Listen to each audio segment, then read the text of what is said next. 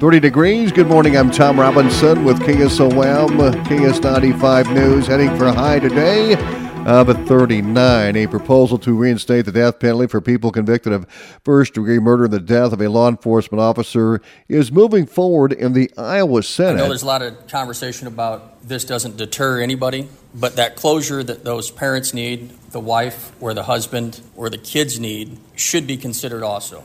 The death penalty in Iowa was abolished in 1965 at the state level. However, the death penalty still exists at the federal level. Democratic Senator Tony Bisignano from Polk County doesn't support that uh, death uh, penalty. Well, a simple blood test could soon detect Iowa dementia cases before symptoms. Iowa advocates say it's best to know as early as possible. There have been several treatments that have come out that can actually slow the progression of Alzheimer's disease, and they are specifically right now, anyway, for people in the early stages of the disease.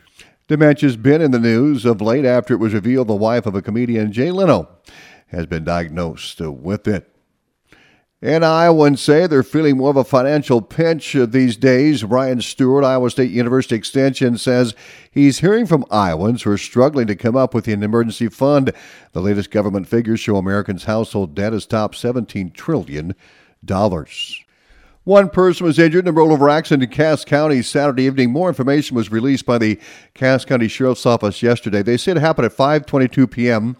Law enforcement and first responders were called to the intersection of Highway 71 and Fayette Road for a single vehicle rollover accident.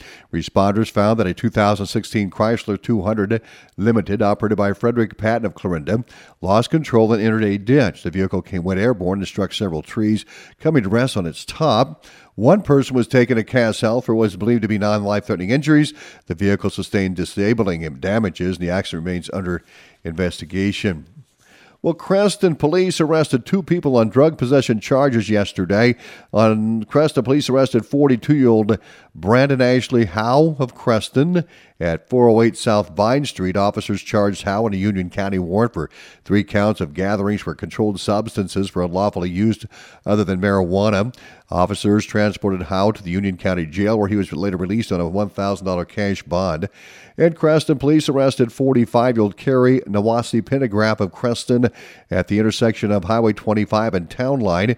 Pendergraph was charged with possession of a controlled substance, third offense, non marijuana, possession of a firearm or offensive weapon by a felon, and keeping premises or vehicle for controlled substance and possession of drug paraphernalia.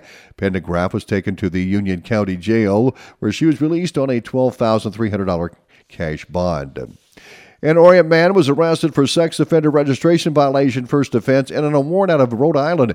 The Adair County Sheriff's Office says 60 year old John Eric Robitelli was arrested on January 25th. Robitelli was convicted of three sexually based offenses in the state of Rhode Island. On July 26th, the Robitelli was issued an Iowa driver's licenses and listed an address on Orient. On December 1st, a nationwide extradition arrest warrant was issued by the state of Rhode Island for noncompliance with the Rhode Island Sex Offender Registry requirements.